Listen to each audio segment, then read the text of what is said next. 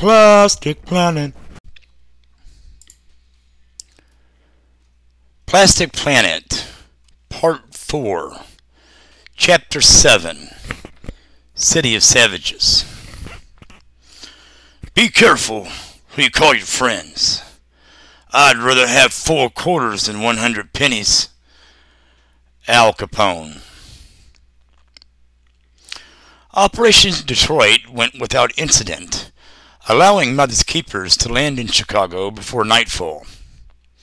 Stu emerged to clear plastic poison gas from Illinois and Missouri. Commander Kroll's team followed, sweeping the area thoroughly before setting up camp. Commander Kroll, troubled by the lack of activity, scanned the surface carefully.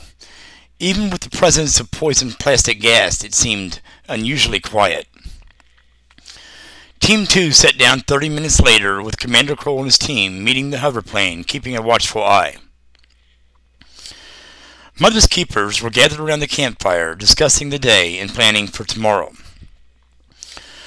One of Commander Kroll's guards approached. Sir, we have company.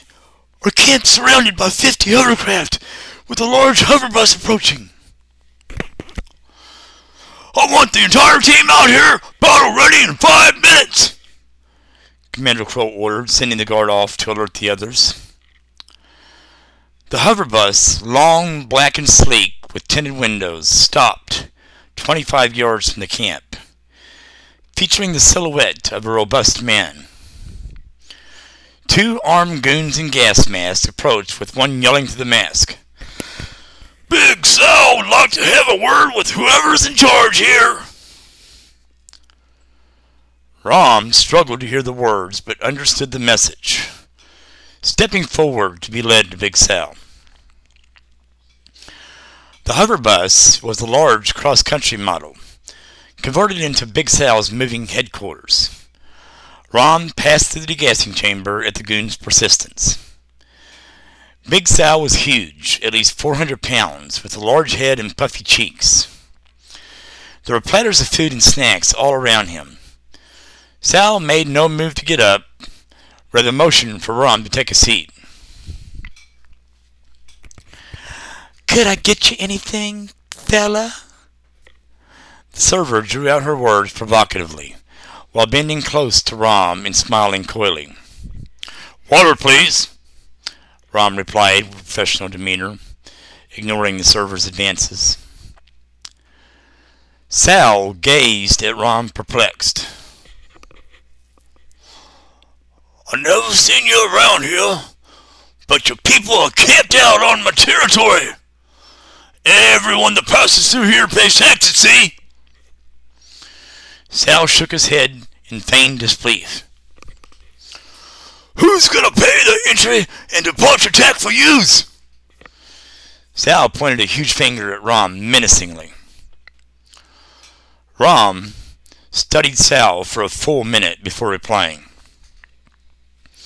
Sal, we're here on a mission to save the planet, with our success benefiting everyone.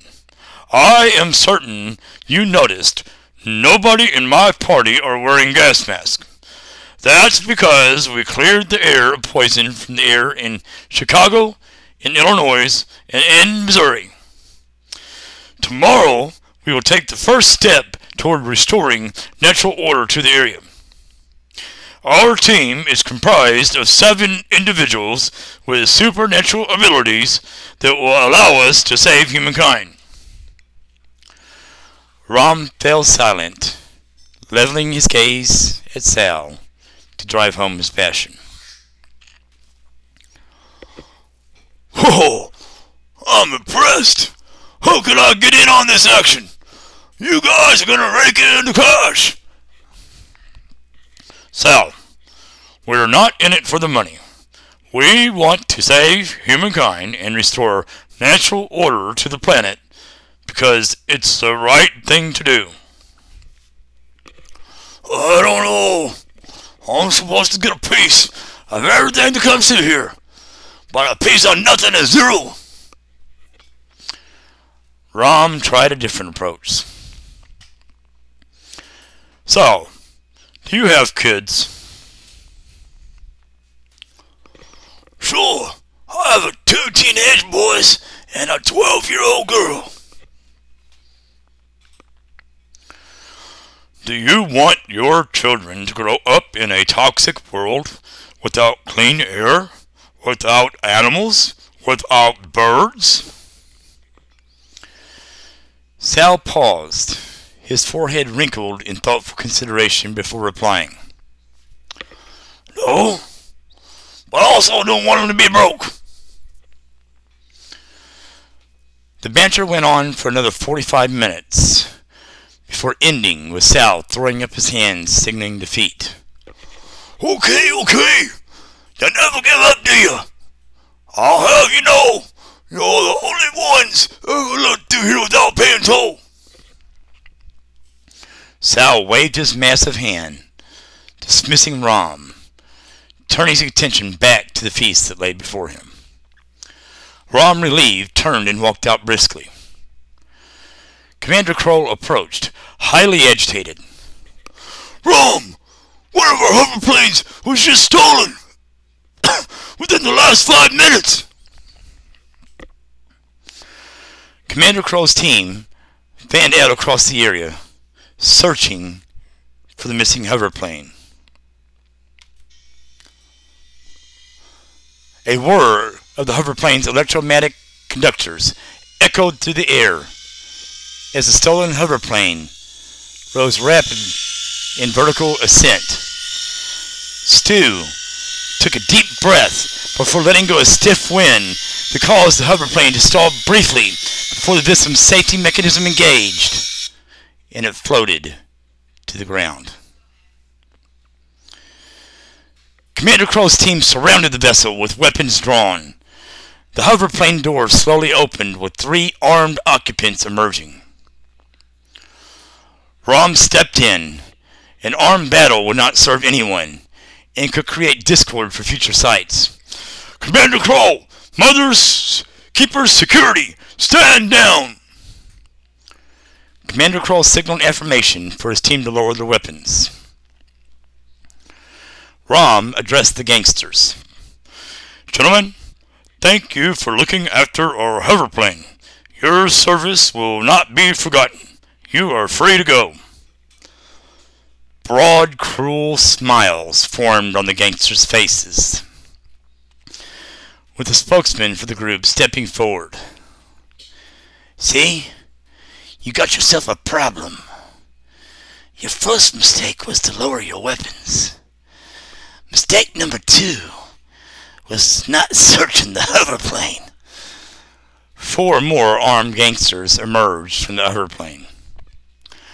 A soft, sweet voice rang out in the ensuing silence. Excuse me, sir? Gangsters, Commander Kroll's team, and Mother's Keepers stared at Moon, a young 14 year old girl with tears streaming down her cheeks, emotionally appealing to the gangsters.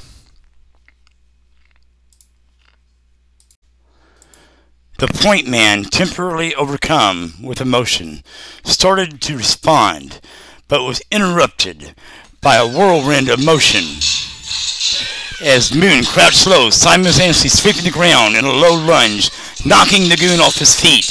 Moon tucked her feet under and used her legs to spring herself into the air, paralleling her body to the ground while executing two rapid-fire kicks, toppling two more gangsters. Moon landed in a ball, rolling into stance to execute a wide roundhouse, taking down the remaining goons. Moon stood in defensive stance, scanning for threats. A peaceful warrior's aura radiated from her being, with Stu and Star rushing to her concern their daughter may be injured. Moon, baby, are you okay? You're not hurt, are you? Star checked Moon over frantically while Stu, Stu stood by in silent support. Commander Kroll took the goons into custody before turning his attention to Moon. Moon, where'd you learn to fight like that? That was incredible! Everyone fell silent, waiting expectantly for explanation. All my life, I've been the student of the Eastern arts, both physical and mental. I too have visited the spirit tribe in the sky. I was gifted with expert knowledge of Eastern fighting and meditative disciplines. I used my spirit gifted abilities to eliminate today's threat, as well as to save my brother and two guards a few weeks ago. Moon, that was awesome! You were a force of strength! It took a significant amount of discipline to keep your supernatural abilities under wraps. There's always a spot on my team for you if you never decide to enlist. I fully expect to be reinstated to my beloved Marine Corps once this country is back on track. Moon blushed. Thank you, Commander. I'll keep that in mind. I believe my path is more solitary in nature, but I would be honored to serve with you. Commander Kroll snapped to attention, executing a crisp salute. Moon did the same, her proud demeanor conflicted by her fifteen-year-old presence, turning bright red with tears streaming down her face as she stood proud with honor. The goons returned to Big Sal, who caught wind of the unauthorized heist and graciously offered to take care of the discipline for the offenders. The next morning, Mother's Keepers woke to find the camp surrounded by thousands of well-wishers, singing singing out words of affirmation. We're with you. We're grateful. Keep up the good work. A rhythm took form as the entire city rang out in a melodious chant that echoed through the greater Chicago area. Mothers, keepers, mothers, keepers, mothers, keepers, mothers, keepers, mothers, keepers.